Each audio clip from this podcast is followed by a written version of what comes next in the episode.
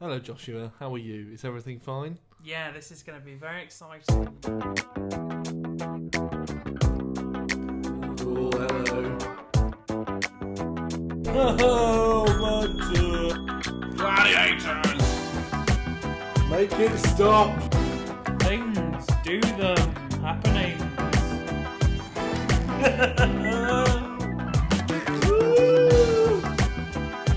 This is brutal setup.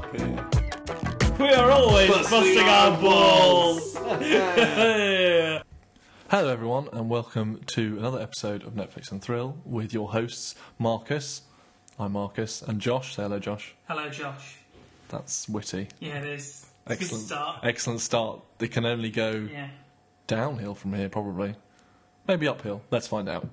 So, just a reminder of what we do in this podcast. We go on Netflix and we use a very complicated algorithm to find a film to watch. We then watch the film, chat about it a bit. You might hear some of those clips later. Um, and then we review it, kind of, at the end. And that's what we do, isn't it? Yes, and we're backed by popular demand. I would say it's exceptionally popular demand. I had a particular. We, we kind of shared this project with others to check whether it was okay, whether it was good, uh, or whether it was a horrible vanity project that we should never do again. And I think the kind of response was, that was okay, you should do it some more. But what podcast is not a horrible vanity project anyway? I think we should leave the, the kind of self um, reflections for, for later, for on? later in the night. Well, actually, because that worked quite nicely. The other thing I wanted to mention was uh, we had some nice reviews, some little kind of snippets from various people um, about the first episode, and the one that stuck in my brain was from my mum. And uh, so I rang up my mum and I went, "Mum, how? What did you think of the first podcast?" And she sort of paused and went, "Josh is incredibly funny." which has filled me, filled me with uh, absolute confidence for the rest of this. So, uh, on that sort of highlight, everybody, I'd just like to remind you, well, actually, not remind you, tell you for the very, very first time that you can get in touch with us now. There are two separate ways of getting in touch with us. One is you can email us at netflixandthrillpod at gmail.com. Someone's nicked Netflix and Thrill at gmail.com, which is a little bit of a worry but uh, I think I think we should be okay. And the other way you can get in touch is by leaving comments on our website, which we made. We learnt how the internet worked over the weeks in between weeks in between this podcast and the first one. And our website is www.netflixandthrill.co.uk. We're currently operating on a kind of 90s based communication system, and we might move it into the 21st century with some Twitter and some, Some Facebook, medias, some social maybe. medias. But we need to le- learn, learn how those work set up a carrier pigeon service as well. I'd quite like that. I'd quite like my own pigeon. Yes. What would you call a pigeon that we Pigeon. had? Um, probably um, because one of my favourite French footballing. I know we're supposed to not talk about football much anymore because we had a foot, We foot- did, we footballing did. episode.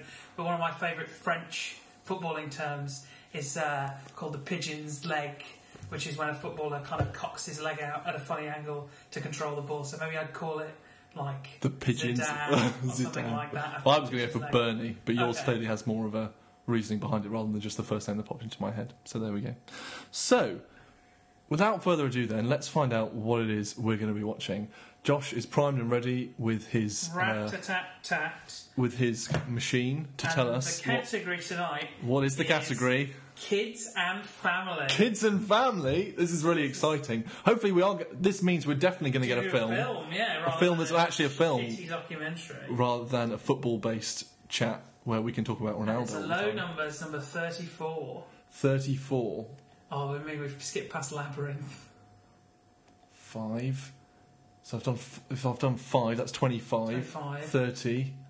Arthur Christmas! Coming to you in uh, the midst of heat wave number 2 of summer 2016, Oh, post Olympic triumphs. We're going to get into the into the mood of the rest, the kind of the, the bit of the year that's coming up. The main highlight in this miserable Brexit year to look forward to of Christmas with a dose of Arthur Christmas. We could pre record this and just release it at Christmas. We could do that, but I feel that would that would be di- be disloyal to Would our be listeners, disloyal. Joshua. Yes. So, um, in that case, You've everybody, seen After Christmas. I've not seen Arthur Neither Christmas. have I. Excellent. So it's going to be fresh. It's going to be exciting. It's not very long. It's it's brief. All of the good things. Well, we look forward to speaking to you guys later. Bye bye. Merry Christmas. Fire orbital gun. Contemporary reference. Well, there's clearly something very interesting going on with their anatomy and physiology if that had been written to 136. They just fell out the sleigh. Welcome back, everybody. We have just spent the Christmas. past Merry Merry Christmas, one and all, uh, on this scorching bank holiday evening. Um, we have just spent the past hour and a half, hour and a half in the company of Arthur Christmas, uh, happily tucking into some festive fare in the middle of summer, which has been lovely in some ways. At least it has been for me, because I, I, I should probably say as a disclaimer at the start, I do bloody love Christmas. He does like Christmas. He's already talking about where he's going to put the Christmas tree. I've been talking about where I'm going to put the Christmas tree. Um, this is going to be the first year in the flat at Christmas. So Marcus has already been thinking about where he's going to put the Christmas tree since he kind of got the flat, maybe. Shall I disclaim about my feelings about Christmas? How do you feel about Christmas, Josh? I like Christmas Good. at the time, but it is like only August. Okay, so you don't have any. I mean, I wouldn't say I'm, I'm not feverishly excited. My my interest has been piqued by our film choice, but Okay. it, it isn't a, a, a I think you're a much, thing. much more Christmassy person Yes. than I am. So that's kind of fitted nicely with watching Arthur Christmas today. So it was nice to get back in the Christmas spirit. Arthur Christmas, just to kind of remind you all of who is in it and what it is. Uh, it's a Christmas film, surprisingly, from 2011, featuring voice talent, including James McAvoy, Hugh Laurie, Bill Nighy. Imelda Staunton's in there, Jim Broadbent's in there, lots of exciting people. I've got some more exciting people to talk about in a bit. Josh is going to talk about some more exciting people in a bit. And just before we kicked off with everything, we just thought we'd do a quick synopsis, or I will do a quick synopsis um, of what happens in the film, just so everybody knows what's going on. So just before before I do that, uh, spoilers, obviously. Spoilers for Arthur Christmas. So if you're if you've tuned in to our podcast about Arthur Christmas and don't want to know what happens in Arthur Chris- Christmas, number one, what are you doing? Number two, you should probably turn it off now. So, Arthur Christmas, we open with kind of s- scenes focusing on Christmas kind of starting. Well, actually, we open in November with a letter With kind a of letter- arriving a letter uh, from a little Gwen. from little Gwen, who's going to feature quite prominently, but not really on screen for much of the film. Uh, to Father Christmas, and that's kind of that's probably kind of in order to, to sort of show the main spirit of the film. We very quickly shift to uh, Christmas unfurling and the kind of military style operation that Christmas has become in this film, with with I think it's trillions of elves They helping. said trillion at one point, but I, I assume that was an exaggeration. it could have been, it could not have been. There's a lot of elves. A lot of elves. And There's they a all big seem to be trained in ninjutsu. Yes, lots of elves, um, all delivering presents. Um, this kind of technology based military style has been uh, created by the son of uh, Santa Claus. Santa Claus, played by Jim Broadbent, or voiced by Jim Broadbent. Um, his son is called Steve Claus, which is uh, an interesting name, who has brought in all of this technology. And the younger brother of Steve is Arthur Christmas, and we probably know where that's going to go eventually. Uh, we also have some other characters, such as uh, Margaret Claus, who is wife of uh, Father Christmas or Santa long Claus. suffering, Long suffering. Claus. Who is voiced by Melda Staunton, and we have some other people too, including the elf that kind of helps out in the caper that I'm about to explain. Oh, is it a caper? It is a alright? oh, oh, it is a caper. A so, Christmas caper. what was the name of the person who voiced uh, that the elf again? Bryony. Yeah. Was Bryony? It's Ashley Jensen. Ashley who Jensen. rose, whose flame burned brightly as starring alongside Ricky Gervais in extras. Then she went over the pond and was in Ugly Betty, and then seemingly disappeared. But is in this. But is in this, so that's where she got up to. she didn't sound so- like herself there. No, she didn't really. Um, so basically, what quickly happens is they kind of cock up Christmas slightly, and there's one child left uh, without a present. Arthur is not happy about What this. is one child, Marcus? It's only one child. Christmas is important, Josh. This isn't a laughing matter. Mm. Um, Arthur gets a bit worried about this, wants to fix it, runs off to go and do so. Uh, his grandfather, who is voiced by Bill, Bill Nighy, or Grand Santa, as he is referred to, uh, is kind of wanting to relive some glory days and essentially drags Arthur off to go and solve this problem. And that is the bulk of the film, is them sort of herring around different bits of the world. They caper around. Caper, don't they? they do caper. Like, bloody caper around the They globe. bloody caper around, and in the end, as you can probably imagine, everything sorts itself out. Um, and then Arthur becomes kind of King Arthur of Christmas. And that's the end. So that's kind of what happens in the film. That's pretty thorough, isn't it? That was pretty thorough. I think any of the minutiae Can, we can will get into later, later. Yes, But we've got the important but stuff. they're the way. basically yeah. It, it, it's it's a caper. They caper around, and then in the end, it's fine. Yes, I would agree Yeah. with that. Everything is fine in the end, as it always is. So, Joshua, what was your magic moment? Well, there was no real discussion about which one it could be because Josh was doubled over crying uh, during his magic the moment. only I'm quite an emotional person. It's the only real moment of emotion I displayed in the film was during this magic moment. So, um, a part of the caper that we've talked about um, is that they're not very because they're riding around in the ye olde sleigh. It doesn't have the the cloaking device or any of the technology that the S1 sleigh spacecraft has. Um, its only kind of cloaking device is a, a it's like a cardboard box. It's a cardboard box that changes um, kind of colour and shape, Yeah. which doesn't seem to be particularly useful. no, Apart from when it turns into that alien one, yes, so which seems the- more useful. Sorry. So during the um, the various capering, lots of stuff happens that alerts the various world governments that something is going on, and they believe that an alien craft is is um, entering Earth's atmosphere and is coming to. They, they believe it's first contact, and as it, we reach the climax, the denouement of the film, nice word. the the world. It's given a weird acronym. It's, it's like giving UN something something something. The I didn't read the I just acronym. read the acronym. the World Council of Military Leaders uh, convenes via some screens. They decide that the best thing to do is to shoot it down with a predator missile from a predator drone. So the drone chases the sleigh around the airspace of Cornwall and it becomes clear that um, Arthur needs to, to get the bike to Gwen. Get out, the, he- get out the bloody sled before it gets sled before blown it up gets by blown the up. military. before it gets blown up by the military. You assume something is going to happen and some magic is thing, but some magical circumstance will happen to get them out of it. No, Grand Santa throws throws Arthur and Bryony out of the sleigh, lets go the old reindeer, and then and then allows the sleigh to be blown up by the predator drone and. It looks like he gets blown up as well. He's But he very- doesn't, he's fine, everyone. Lands in a bin and he's fine, but he, he he's very close to the explosion. Is he going to commit heroic suicide? what? This, no, they have to get oh there.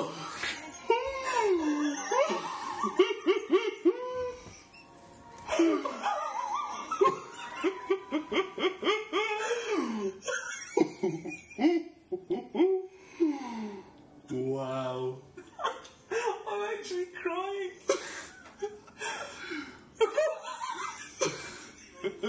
Why is that a good message to say to children? The get it. I've probably not done it justice in describing it like that, but it was pretty spectacular. It was pretty spectacular. I just didn't think that they would blow it I'm up. sure. I'm sure. If you look on, I mean, the internet's a special place. If you look It's on the on internet, Netflix. well, you can go on Netflix, just obviously, and watch it the whole film. Um, but if you just want to watch this clip, just just look for it. It could be it could be um, fabulous. Just Google Um, Arthur Christmas Predator drone explosion. Bet you weren't expecting that as a headline from from this week's show. Marcus, Um, what was your magic moment? My magic moment. Well, I think we're slightly touching on an area of favourite kind of characterness, a kind of favourite figure within the film. We've mentioned that Bill Nighy is in it. Bill Nighy is great. Bill Nighy is great in Christmas films. So all of those kind of stars were aligning, and uh, he plays this very, very cantankerous Grand Santa who is kind of sad that all this technology is around and kind of longs for the analog world of his of his magic sled with its kind of chemical, chemically lifted up They mined the magic from Aurora Borealis. They said Yeah, they cut bits of the stars off and made the made the reindeer magic fly. dust that makes them fly. So there's one point where he's talking about uh, kind of what was it called? It's called sort of what was it called? Sled fever, sleigh Something fever, like that, sleigh, Something like sleigh that. madness, or, or something like yeah. that, um, where kind of things are kicking off a little bit, and he refers to a previous incarnation of Santa Claus. There have been uh, sort of a great many Santa Clauses as we're This is the twentieth. The Yeah. Jim Broadbent is, is Santa twenty. and I believe it was the 16th he was referring Santa to, Santa Claus 16th. who who kind of got a, a particularly bad case of sleigh fever, and in and gave. you are good. Yeah, I've written it down. I'm writing a book on the history of the clauses. um, and gave every child a sausage nailed to a piece of bark, and that really made me chuckle. Um, I think yours was more exciting, your magic moment. It's the most- But mine was nice because it has Bill Nighy in it, and I feel that's an, a time maybe to. Should we talk about the, the characters, Characters and and the people who are in there? As you probably get a sense, I would say, well, my favourite character certainly was um, Grand Santa, played by, voiced by Bill Nighy. Would you say the same? I would agree with that. I would say the Grand Santa is the most funny, kind of exciting performance. He's just Bill Nighy's about for a bit, really. They asked me to come in Because I mind all the Christmas films. a day or two and just be a bit cantankerous and um. Feeling my fingers. That's what we can sing without getting sued. But full of amazing aphorisms about what Christmas was and just strange phrases. It must have bewildered the children, some of these phrases. What I was the think one our favourite, or certainly my favourite, was he said he, he said something along the lines of. I don't know what the what the, what the start of this sentence was, but it concluded with the phrase "right down the Romney hole." Yeah, we went, it went very only fools for something. Yeah, right Which was interesting for a film that was definitely aimed at kind of international audience to some Yes. extent, and, a, and an American one to be talking so much about um, uh, very British things, which was nice, but also interesting. Um, we also had, I would agree with Joshua that uh, Bill Nighy was by far, well, like he was the d- most distinctive performance of, Yes. of something that somebody you would you kind of enjoyed watching um, or, or The breakout character of the film. the breakout character, exactly. Um, obviously, Bill's been here before, done some excellent Christmas films, and he was right on Yeah. form for this. And he did a song at the end. And he did a song. at the end. He clearly contractually obliged To to, do a Christmas do a song. Christmas song in the Christmas film, and so everything was great. Um, somebody who did slightly less well was was Arthur himself. I think, despite I think Josh and I view the film slightly differently. I think we sit on slightly different sides of a fence. Um, but I would exceed that Arthur that that James McAvoy's performance as Arthur was not as good as it could have been. Perhaps it was a little on the Grating, shrill, annoying. It was very annoying. You did find it annoying. It was annoying. It's because he, he, he kind of puts on a slightly uh, feckless, kind of He's feckless a clumsy, voice, kind clumsy of Miranda feckless type voice. figure where he falls over a lot. Yeah, but he he kind of- of does it in his voice and goes, "Whoa, oh, what's happened?" what's going on, Christmas?" And, and it's a little bit much, and like you kind of you could take a little bit of that. It's kids' film. You can do slightly silly voices in kids' film.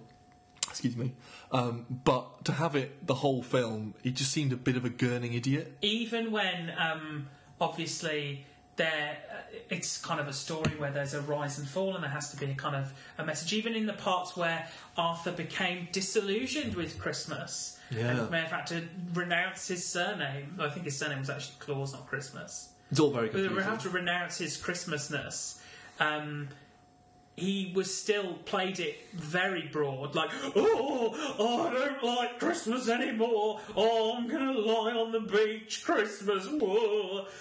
It was That just, was, I mean, it, it does pain me to say that was not an inaccurate representation of the voice. He was Um, just very he, like in that kind of moment, a, a kind of a, a more restrained, well-directed performance would have kind of like it would have been more sub- subdued So- and it would have been full of pathos because it, uh, he lives his life around Christmas. His job seemingly is to reply to all the Christmas letters, Yeah. which is something no one else wants to do. But he does it because he loves Christmas Yeah. and he loves how much Christmas means to children.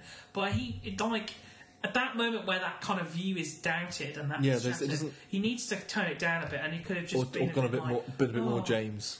Bloody Christmas, eh? Oh, what's it all about? I'm fed up. Wonderful But instead, he's like, ad hoc. oh, Christmas. wonderful, wonderful ad hoc screen, uh, s- script writing from. When they Jeff. reboot after Christmas. you're going to put those words in. Yeah. That's gonna it's going to be fixed. yeah. Um, excellent. Do you Some of the other co- I think we should talk about some of the So, other yeah, cast I- I members. think- just quick, just Go on, quickly, yeah. certainly. I think talking about so Steve, who is kind of son in line to the throne of, of Santa. Uh, I believe he is the heir to the pole. Heir to the pole, which we did have some fun talking about the heir to the pole, um, oh, which does sound ludicrous. Um, is played, by, is voiced by Hugh Laurie. Um, Hugh Laurie is kind of he, he's voicing this barrel-chested um, sort of tech tech hunk, you might refer to him Yeah. as. Which seemed, which was a little jarring, but I suppose his performance is kind of of fine. kind of- it's just, it's just his voice is a little bit kind of. It's either a bit on the kind of sli- slightly funny side, or on that slightly old, not, not old Yeah. but older side, and so he sit, sits in a slightly funny um, space in between in this. But I think but- that was that's more an animation choice and the decision to make Steve this kind of, even though he is a techno kind of person, this kind of macho man almost. Yeah. Of Um, completely. But I think his performance was kind of It was fine. good. And there's a little bit of singing as well, where he goes off. He has like a He rant. does go for a bit of a He has, sing. he has a bit of a breakdown when um, when they find out that the that the the two older clauses are going to go and try and rescue their Arthur and Grand Santa. He kind of goes, "Oh, what's the bloody point? It's just one child," and he kind of walks off singing some Christmas, Christmas carols songs. and goes, "Whoa," which is quite good. which is nice. And then I suppose just to touch on the last few, Jim Broadbent plays main Santa. It's I think um, telling maybe a little that he's not on the main credit on the Netflix thing. Yeah. Um, I think I think he was okay. Sometimes he got a bit annoying because he was very much I'm, I'm hopeless Santa. I'm really old and I. Oh, I'm good at this. I think Santa." I think I'm better than I am, but I'm actually not that good, kind of Santa, um, which was okay. Could get a little bit annoying, um, but it was overall kind of fine. And then who else do we have that was a note? His wife's played by Melba Melda Staunton, who is great. always wonderful, Always despite the limited amount she got. That little bit where she gets to kind of to tell him what to do Yeah. when they go off to save the, to help save the day at the end is lovely. Um, I suppose the other people have I don't care about Ashley Jensen really. She was fine, but She was fine. Um, having Jane Horrocks turn up a couple of times was lovely. can we Um, talk about the Joshua wants. Joshua is wielding phone in front of me with a big list of cast here, and I haven't actually. You don't know this. This I've is been going to be a pri- priv- this is not privileged information for me, so this is going to be exciting for all of us. So we picked out Jane Horrocks' voice in the kind of the, the elf cavalcade. Um, but there are Nice loads of other again. people who are really, really famous, and they all did well. And it's telling that they're kind of Jane Horrocks was the only one that really distracted because she does have a very distinctive voice. She is the little voice, of course. But um, like for example, all the other kind of elf assemblage were voiced by Sanjeev Bhaskar, Robbie Coltrane, Joan Cusack, Rhys Darby, Flight of Conchords. Andy Serkis, Dominic West, um, Kevin Eldon, and um, Stewart Lee as well. Stewart Lee. Who is Stewart Lee? Sorry, Apparently he was I just the mean, voice of who the was elf. Stewart Lee? Yeah. I think that. I think that probably kind of. It, that probably makes sense a little that there's kind of quite this wide range of very talented people Yes. kind of having a bit of fun. You know, when it's it's a Julia bit like Davis as well, Tamsin Greig, Alistair McGowan. bloody hell. Yeah, it's, But yeah, but so- that's classic Aardman. David Schneider. That's classic Aardman though, in, in getting kind of. That was something we didn't say earlier on. It's Aardman. Aardman have helped Yeah. make the film. I know you shouldn't judge a book by its cover or its film by its logos. That was very. That was That's not very good. Oh, it's Aardman. Aardman? This Are we going to get massive- shocked by what's in every single film that we watch because we're such judgmental fucks Yeah. that we think everything is shit until we see something that we know? I think that covers most of the cast we wanted to talk about. I think we've captured most of our feelings on the performances. Um, should we go on to talking a little bit about the kind of the main body of the work and talk about how it is as a film, kind of our views of it as a film. Maybe maybe start off how we kind of felt about it individually before kind of going on to some of the detail of it. I quite liked it, but then, as I said at the beginning, I do bloody love Christmas. So I was kind of willing to suspend, for reasons of A, kids' film, B, Christmas film, elements of the irritations of some of the bits and pieces that weren't quite working. And it had a kind of a certain central um, theme and feeling that we'll kind of touch on in a second, which I was kind of perfectly happy with, and it kind of it, it did the job for me. It was not outstanding, but it was nice. I feel that you had a, had a different feeling towards it. I was intensely bored by the middle, the main Middle caper swathe. element, the caper element of it. I found very boring because I felt it lacked a kind of a plot thrust or kind of anything like that. I was that's not saying I, I very much enjoyed the, the start of the film and a lot of the world building Was nice. um, was really good and really interesting, but I felt that um, it was a bit light. lost- it in the lost its middle. way a little. And I and I, I don't necessarily think that that can be um, hundred percent excused by the fact that it's a children's film, particularly with Aardman involved, because Aardman films Tend to, they tend to be well plotted and they tend to. Be I know what you mean, out. but I still liked it. Yeah, no, so I yeah. think that's probably that's probably the different hats Yes. slightly that we wear. But I Um, can't. I was bored in the middle, very very bored in the middle. and uh, went off on certain exciting tangents as a result, which we will come on to, Come on to, yeah. in a bit. It's interesting that you talk about the world build, world building stuff though, because it's quite an interesting one in terms of how it's presenting Christmas. You know, you get different presentations of Christmas in films. This one takes a tack of kind of it talks about technology a lot. Everything's about. Um, how people are connected through this new technologies that have been brought in by Steve. Um, Do you think he Maybe- was called Steve to do with because the he's Jobs. Steve Jobs? I Yeah. think probably has something to do Maybe with it. because he invented a, a, a like an iPhone The. Ho Ho 3000. and it's sort of and that technology element um, is quite different, quite nice. It also has a very uh, militaristic aspect to it, um, which is interesting for a Christmas film. You don't really associate Christmas films with um, guns and shooting, uh, or Christmas, I mean, with guns, shooting, violence, and the military. But um, this one did quite like going down Yes. that tack, and we'll, and we'll cover that a little Beyond bit the. Predator drone as well. Yeah, beyond the Predator drone. But- um, amazingly, amazing the fact that not only is, this pres- is a Predator drone featured, but it goes beyond the Predator drone Yeah. in terms of its military references. Um, but what I think the kind of the main message was is it's that kind of in this in in the world that we live in, the very nature of the fact what we're doing right now, making something that's kind of embedded and entwined with technology um, is about kind of that Christmas being a little bit of a step beyond, a step above, a step separate in that kind of that it's got that emotional underpinning which it, you kind of you push that technology stuff slightly to one side and it's about those kind of feelings as emotions and, and kind of the feeling that it generates in other people and you can generate in other people by being by that kind of thoughtfulness and that, and, and what you can and what Christmas is all about all that kind of togetherness that family all that kind of thing. Yeah, Um, that's the kind of underlying message of it I would guess. Definitely, and there is, um, whilst there is a kind of heavy strain of anti-technology, anti-intellectualism in the middle, particularly from the Grand Santa, who is uses this map that. Um, doesn't make any sense. It's got all kind of the wrong cannibals got- on it. Yeah, so here be cannibals. It's got Atlantis on, and he kind of gets in all the wrong places with it.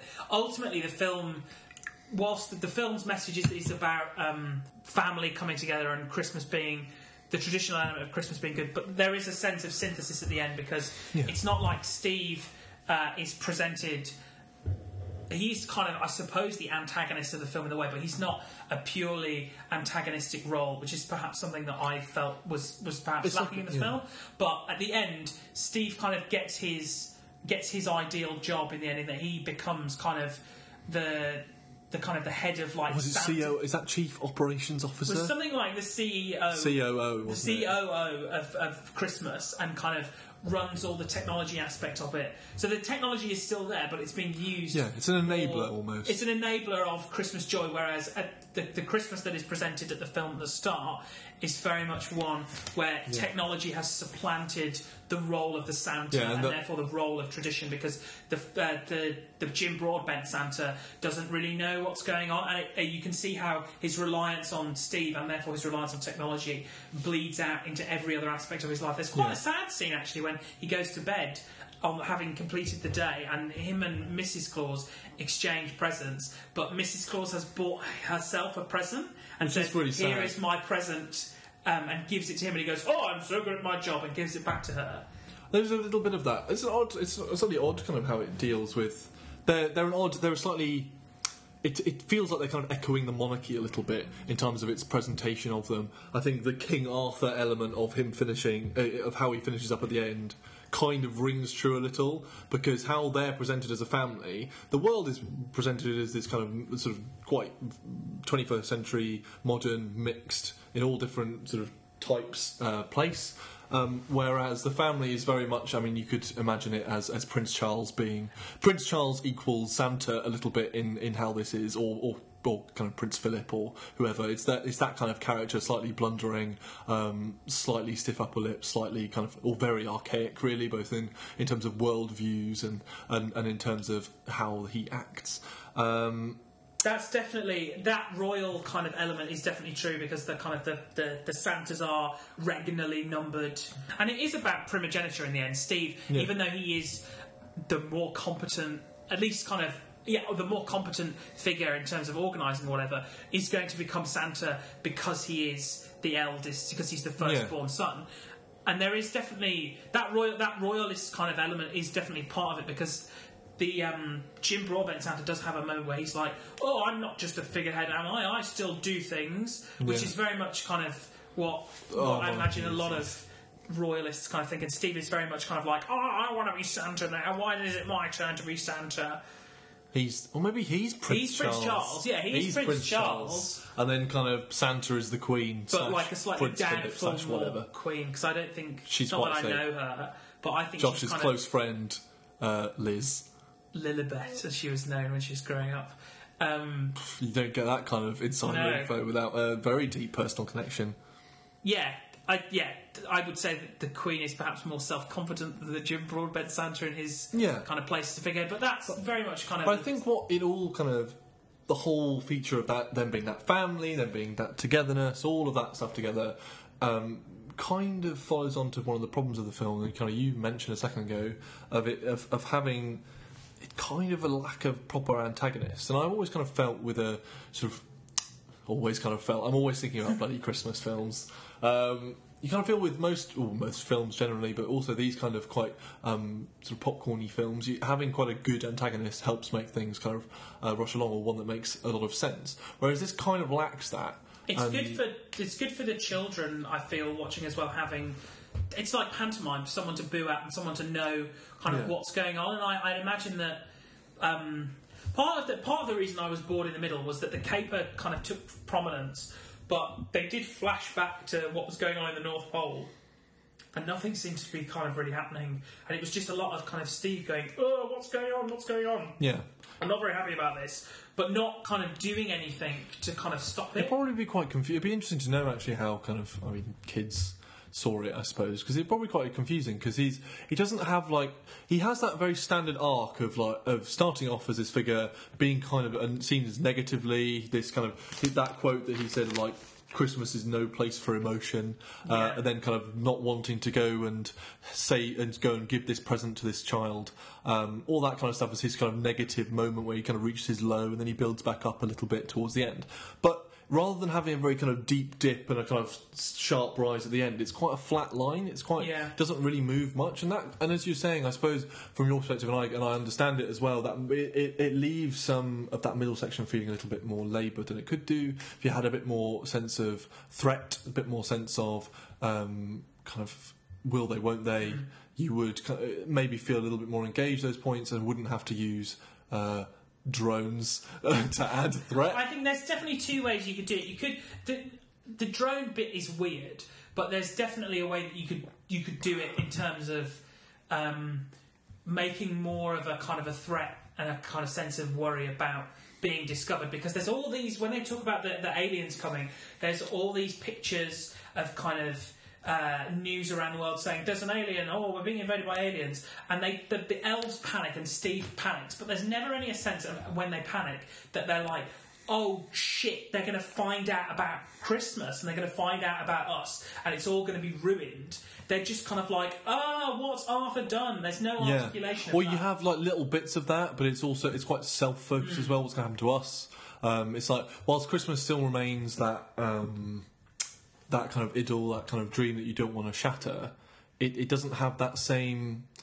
That you don't get that same sense of worry at some points, I think, or not quite as much of it as you would like, I suppose. So I think that the way that you could you could do it either through um, amping up the role of the Eva Longoria's role and the role of the government in maybe saying that like oh maybe this is Santa oh, don't be stupid it can't be Santa and then kind of questioning whether this is actually and then becoming a bit more, and then actually being hunted slightly. yeah or you could do um, what they do in uh, the Santa Claus three where Um, in We're the reaching Santa- it. We're reaching it. for the Santa Claus 3. Careful, everyone. I- You, if you don't want to know what happens in Santa Claus 3, It's the Turn off Santa. Claus because you don't get the pun if you say The Santa, Santa- Claus. Yeah, because it's the Forgive Santa me. Claus. Forgive because me. it's a legal thing.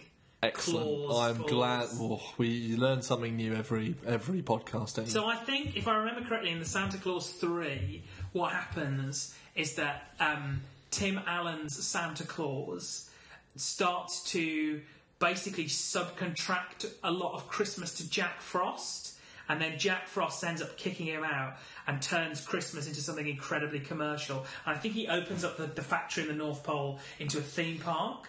And I felt that even though I'm not saying that this should have done that, I felt that if Steve had been more along that kind of line in the sense that was making Christmas much more commercialised rather than just technologified, um, that would have provided more of a kind of thrust, thrust of the threat. And I think one thing, one way they could have done that was obviously that we've said that part of their kind of weird discussion was about the, the royal line and like who is the Santa or whatever. If they'd maybe presented Steve rather than like the elder brother who was kind of um, destined to become that pushing Arthur out, maybe if it, if Steve was either the younger brother or someone else like an elf who was helping out Santa and becoming more, making Christmas more technologified, Yeah. and therefore Santa wouldn't have to retire and pass on the mantle because because apparently none of these characters age, which is something we'll talk about. Uh, that would have maybe provided that kind of element of the Yeah, plot. I suppose they had, and they kind of had room to do some of that, and they didn't really do much of it. I mean, he kind of, you have Echo, that's kind of what that technology point is making, but they didn't really dial it up that much. Um, I think that covers sort of some of the main points we had about sort of the film as film. Um, do you want to talk a little bit about Christmas films more generally, and kind of how that sits in terms of things, uh, or what we like as Christmas? We have some points of very close similarity in terms of Christmas films that we like. Uh, probably most nos- notably Muppets Christmas Carol The Muppets Um, Christmas Carol is the greatest Christmas film. ever because it's but that's partly I think because of that antagonist point you've got like a proper like Scrooge is is proper nasty at the beginning and you've got songs and you've got Muppets and you've got a kind of a very clear sort of story and and it's kind of it's just lovely But it, there's, there's character development in, in in a Christmas Carol, I suppose, as well as a Muppets Christmas Carol. Yeah. Whereas in this, I nobody really kind of changes much. changes by the end. I mean, Steve is maybe a bit nicer, but he's still doing they just exactly make the they same just make slightly more they just make some decisions. Yeah. I suppose it goes from inertia to decisions. Yeah. that's kind of it. That's not really character development really. All that happens is that all that really happens is that Jim Broadbent Santa retires by the end, yeah. And Arthur becomes the Santa. yeah. But we don't know what Christmas. Arthur who really- knows why that he's called that But his surname is Claus in this. They've just said you're the Claus. that's okay Or is his surname Christmas? no it's claws eh? Arthur Christmas Claus. middle name maybe, ma- Pocho. maybe the whatever her name was, I've written it down. Margaret is um is either the Christmas or the Claus, and he's got double barreled surname. He's Arthur Christmas Claus. It's quite the pair of families.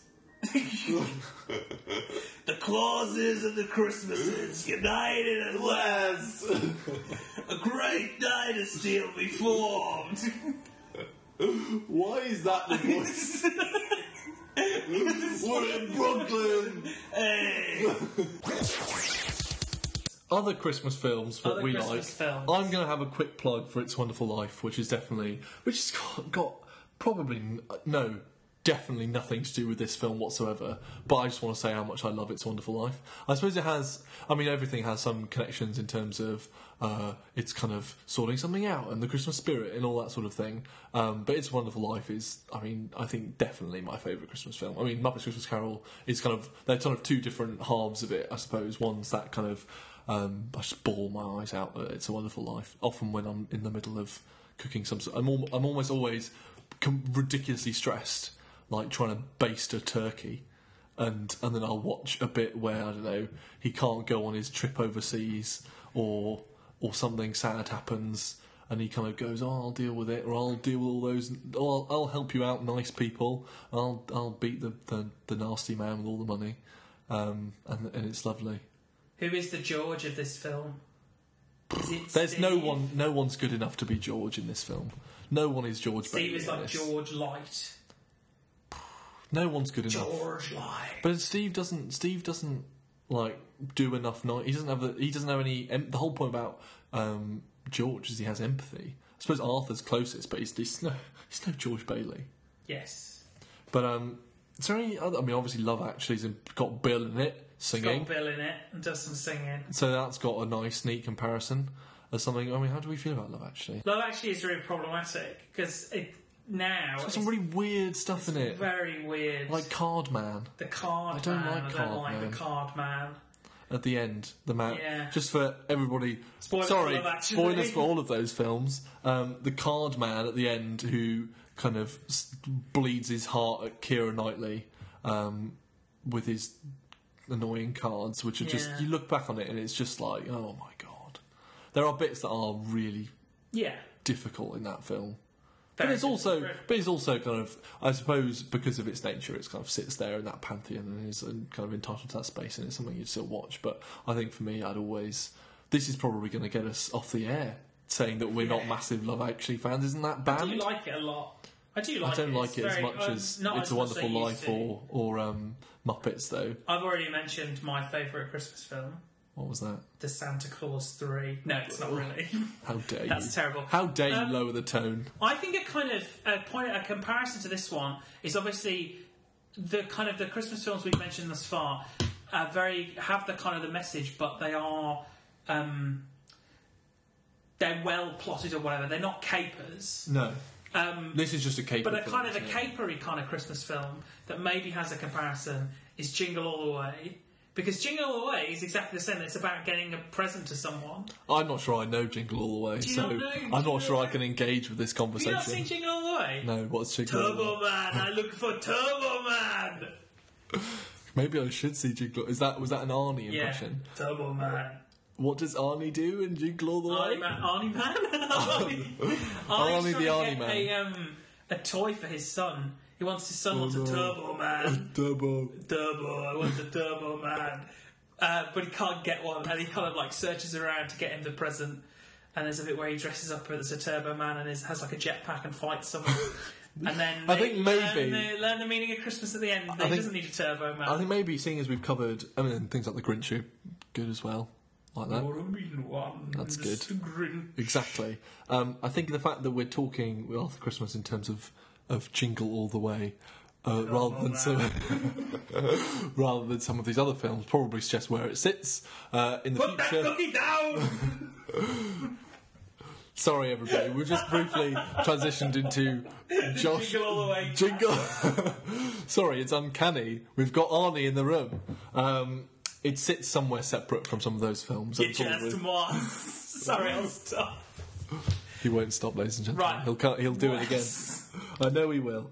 Um, Do we, do we talk much about? We kind of touched on the message. I think we've touched on the message a bit into or quite or, or kind of fairly. co- How does it completely. compare, I suppose, to the way? I suppose that it's quite other mod- it's quite messages- modern. And ti- it's very much of its time. It's very much of now. It's that kind of it's few things really deal with that technology aspect because it's not necessarily that relevant. But it is it is pertinent, I suppose. But it's not it's not.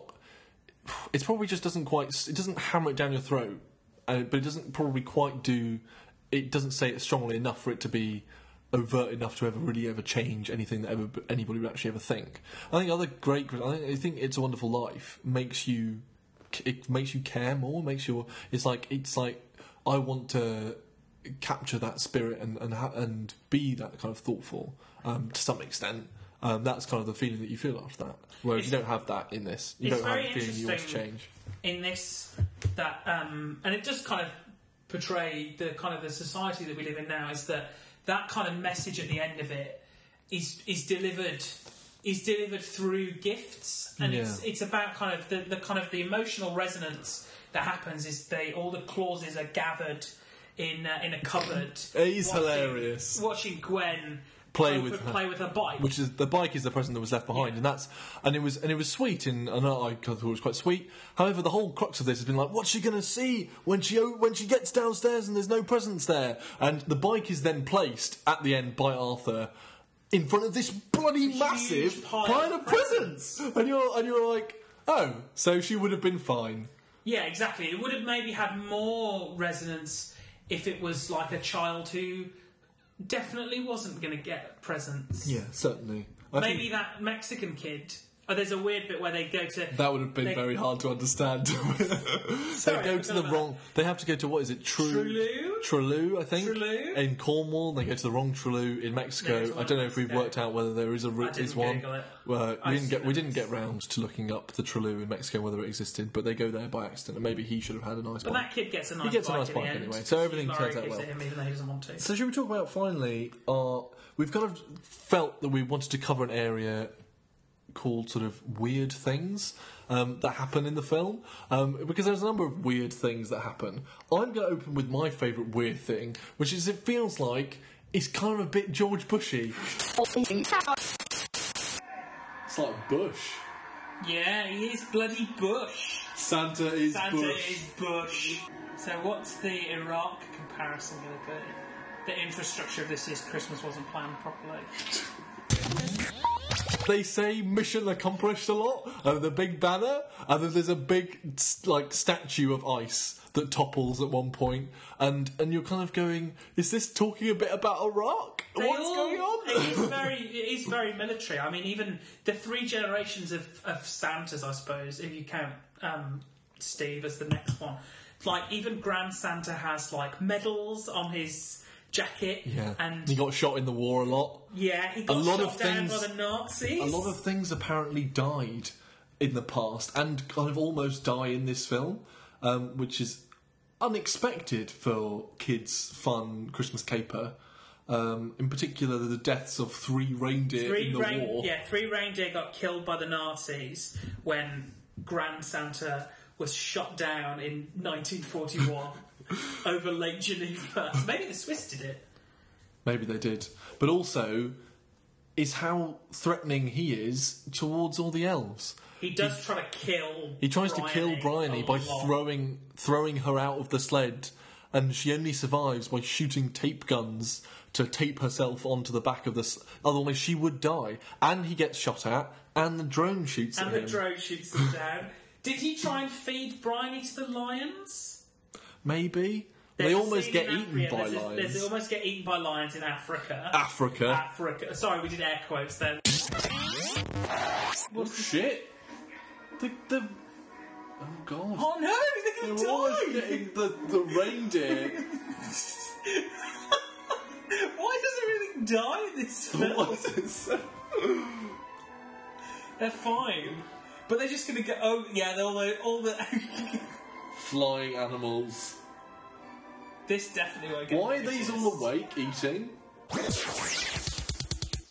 And they almost die. And they almost die. And there's a lot, of, but there's a lot of that. The violence element was odd, and the militaristic element was odd. Um, and I appreciate it fits slightly into their narrative of it, but I don't, I didn't, never quite understood why it had to be so military, and it was just strange to have those kind of messages floating with a Christmas film in a way that was never seen as negative. It was never kind of gone, you know what, guns are bad, kids. It was almost like, oh, some shooting happened. Doesn't that add to the excitement? Yeah, it's Don't if- kids love guns? It's as if they they kind of they only know the word precision through the phrase military precision because it was it was a military exercise and it, and like even even um, Steve is wearing like some weird Christmassy camouflage as his kind of uniform and he's got some epaulets and Yeah. things like that. It was very like modern warfare. Yeah, it was very strange in terms of. I didn't particularly. I felt they could have kind of sort of toned that down a bit. Don't think. Well, I suppose kids are supposed to like guns and fighting a bit, but like, it just didn't seem that necessary and was just a bit much. Some of it, especially having drones chasing them down. The drone the drones with the missile was. and- He did look like he died briefly. I mean, you do. I think he they do put in a little bit where it's obvious that he jumps out, but it was wasn't much of a little bit. But it, the the problem is he kind of he puts out his arms in a kind of So he's sacrificial. Yeah, it's like he's embracing death.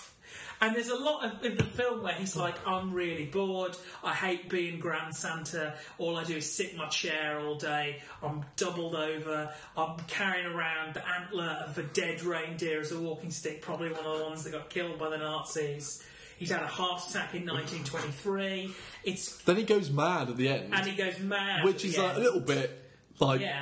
old guy That would have been my magic moment if I hadn't have. when he pulls all that overreacted. rubbish on the Yeah. floor. There's, there's a real. It's it's a, it's, is it's a one of funny- those it is of funny. Kind of real, genuine comedy in that uh, when they finally get to Gwen's house, uh, they have like a bit of a, a uh, like a disagreement about who gets to give put the bike under the tree and kind of fulfil the Santa role, and they finally decide to let Arthur do it because Arthur is the one who's gone about it, and he kind of very emotionally, very quietly goes up, places the bike below the tree, and there's like a very there's like a nanosecond where you kind of go. Oh. Oh, and relax. And then Grand Santa, having fallen in a bin, having been blown up by the drone, and then having been pulled to the house by a reindeer, pulling the bin like he was king of the tramps, and then upends like a sack, a bin bag sack full of rubbish underneath the Christmas tree. That is, and that adds to the to the to the love for Bill Nighy's bit. I think. Yes. Before we get on to when we wrap up, talk about the bits that we, whether we kind of recommend it. Before we do that, I'm going to give Josh a couple of minutes to talk about his favourite bit, or maybe not favourite bit, but certainly the bit he got most animated about in this film. Um, the timeline. McAvoy could have reined this in a little bit. He's very over this. right, I'm writing the ages down. Grand Santa is 136. This Santa has to be 90 because he's been doing it for 70 years. These numbers. Assuming don't- there's a start of 20. Oh, if he's can get- 136. I'm going to hold this here a little bit. It's a kids' film. It's all right if the math doesn't add up entirely. He's 136. so, I'm pretty sure Chicago existed at that point. You have outstanding critical faculties, Joshua, but I'm not sure this is the best use of them. So, how old is Steve then? That's okay, because Steve looks a lot older than him, so it's, it's plausible that he would have been a similar age. But he stopped flying in 1941. But Steve couldn't have been a. You're going to get yourself stressed, Josh. Um, it needs to be. I need to get to the bottom you, of can, you, can, you can mention it in the thing. I'm sure there's a Reddit thing somewhere where they've talked about this not making sense. Oh, sad slipper. Right, the timeline. So, Josh had a couple of problems with the timeline. Josh, as you probably, I think we mentioned in the first one, or we'll mention again anyway. I mean, we both quite like history things. Josh really likes history things, and his history antennae were right up there, right up, hovering around when some of the timelines were mentioned in this film. Off you go. I think this is an indicative of how bored I was by the caper element as well. Is that whenever there was a date or whenever there was a number, I would seize on it. So as I said earlier, there's a scene at the start where um, they show all the succession of Santas through paintings, and you get some dates there and things like that, which was kind of. I peaked at the start. Uh, my mind peaked at the start, and I was like, "Okay, maybe they thought thought this through. Let's keep an eye on this." But they clearly didn't, because it's all over the place, and I think it throws up some serious questions about the nature of the clauses and what are they? Are they humans? Are they not? So. We know for a fact, because he says it, that Grand Santa is 136 years old. Okay. Yes. We know I will- for a fact yes. That he was shot down by the Nazis in the Christmas of 1941. Yes. And that is the year that Jim Broadbent Santa took over the role of the Claus, exceeded from being the heir to the pole Yeah. to the Claus, and he's therefore been doing it for 70 years. yeah. I want to know why. Obviously, you can you can infer therefore that the reason Grand Santa had to stop when he was 66 was because he was wounded by the Nazis. Those bloody Nazis. Those bloody Nazis.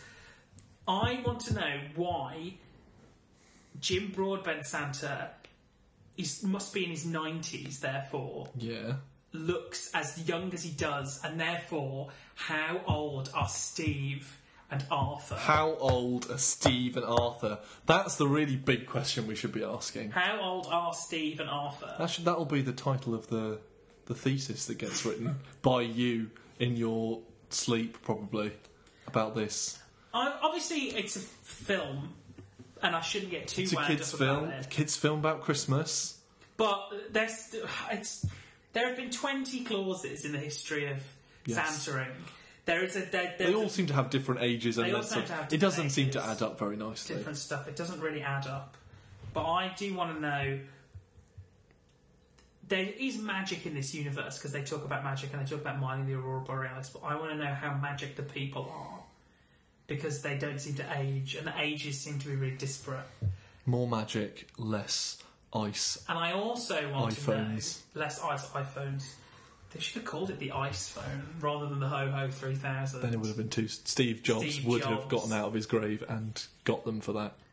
I also would like to know about the nature of Mrs. Margaret Claus. I would like to know a lot about more where about she this came from. because she's like she's very underused. yeah, she's They could have used her a lot more because she's good, and it's Imelda. Imelda's great. But they, they kind of do a very lazy cop out thing with it in that they're like, oh, Jim Broadbent Santa patronises her and says, oh, I'm doing whatever Mrs. Clauses do. But then they, it's implied that she fights and presumably kills a polar bear and More deaths. more death and also knows how to fly the ship and all sorts. But that's it, really. It's just kind of like flagged up, like, oh, she can do these things. She's an Yeah. independent woman. It doesn't really matter. But I, it's very. Where did she come from? Yeah. Are they all like inbred? Because does that mean that the clause line ends now because there's no clause for It's a question. It's a question that is unanswered, and and it would be nice to, I suppose, maybe for for kind of brevity reasons, they didn't go into that. But it would be nice to know a bit more. I Um, want to really, really know what happened to clause number seventeen and clause number eighteen. they don't seem to have had very long on this earth. No, because as Marcus said earlier, in his favourite moment, Santa Claus the 16th in 1802 did his bark and sausage thing, and Grand Santa is the Santa Claus, is Santa Claus 19, and he stopped in 1941, 136 years old. So we can infer, therefore, he was he was at least doing it in 1923 because he had a heart attack in 1923. So that gives us 100 years, roughly, For when there were two Santa. clauses. Yeah, so something bad might have happened to them. Yes. More death, off-screen death. Maybe one got killed in the Boxer Rebellion or Maybe. something like that. that would have been different. Um, I think then it's time to kind of wrap up and do our recommendations. I'm gonna go first. I I would recommend this film in a certain context at a certain time. So if you're sitting there on Christmas Day, um, tired, and or you're either either you've had all your food and you're tired and everyone's a bit drunk, or you're earlier than that and you're bored and you're waiting for somebody to finish making food, then perfectly acceptable. Watch it; it'll get you through few, an hour and a half perfectly happily and tell you some Christmas messages. However, if you were going to go look at your big Christmas DVD collection and select a Christmas DVD to watch, this would not be the one I watch. So it's kind of a it's a definite it's a recommend, but kind of with a caveat. Not sure you're going to be quite the same.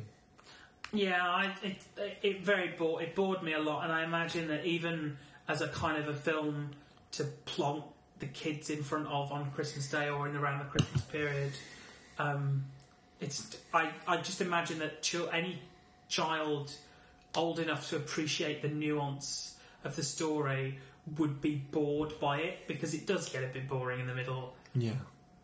And there are so many better children's Christmas films you could put on that are capers to do them. You could just put Jingle All the Way on. And then we could have more Arnie and more Arnie impressions, and that would make everything better. Um, fantastic. So that pre- the dinosaurs? The Ice Age! well, there Is we that go. our cue? Sorry. Well, yeah. Well, it was now. um, Um, thank you very much for listening, everybody. Um, just a quick reminder again if you'd like to get in touch with us, we have got our 90s tech hats on. We spent a lot of time slowly working out how the internet works. We think we've got it sussed now. We could do with a Steve. We could do with Do Steve. the Ho Ho 3000. If anybody wants to be our Steve, um, you can get in touch on.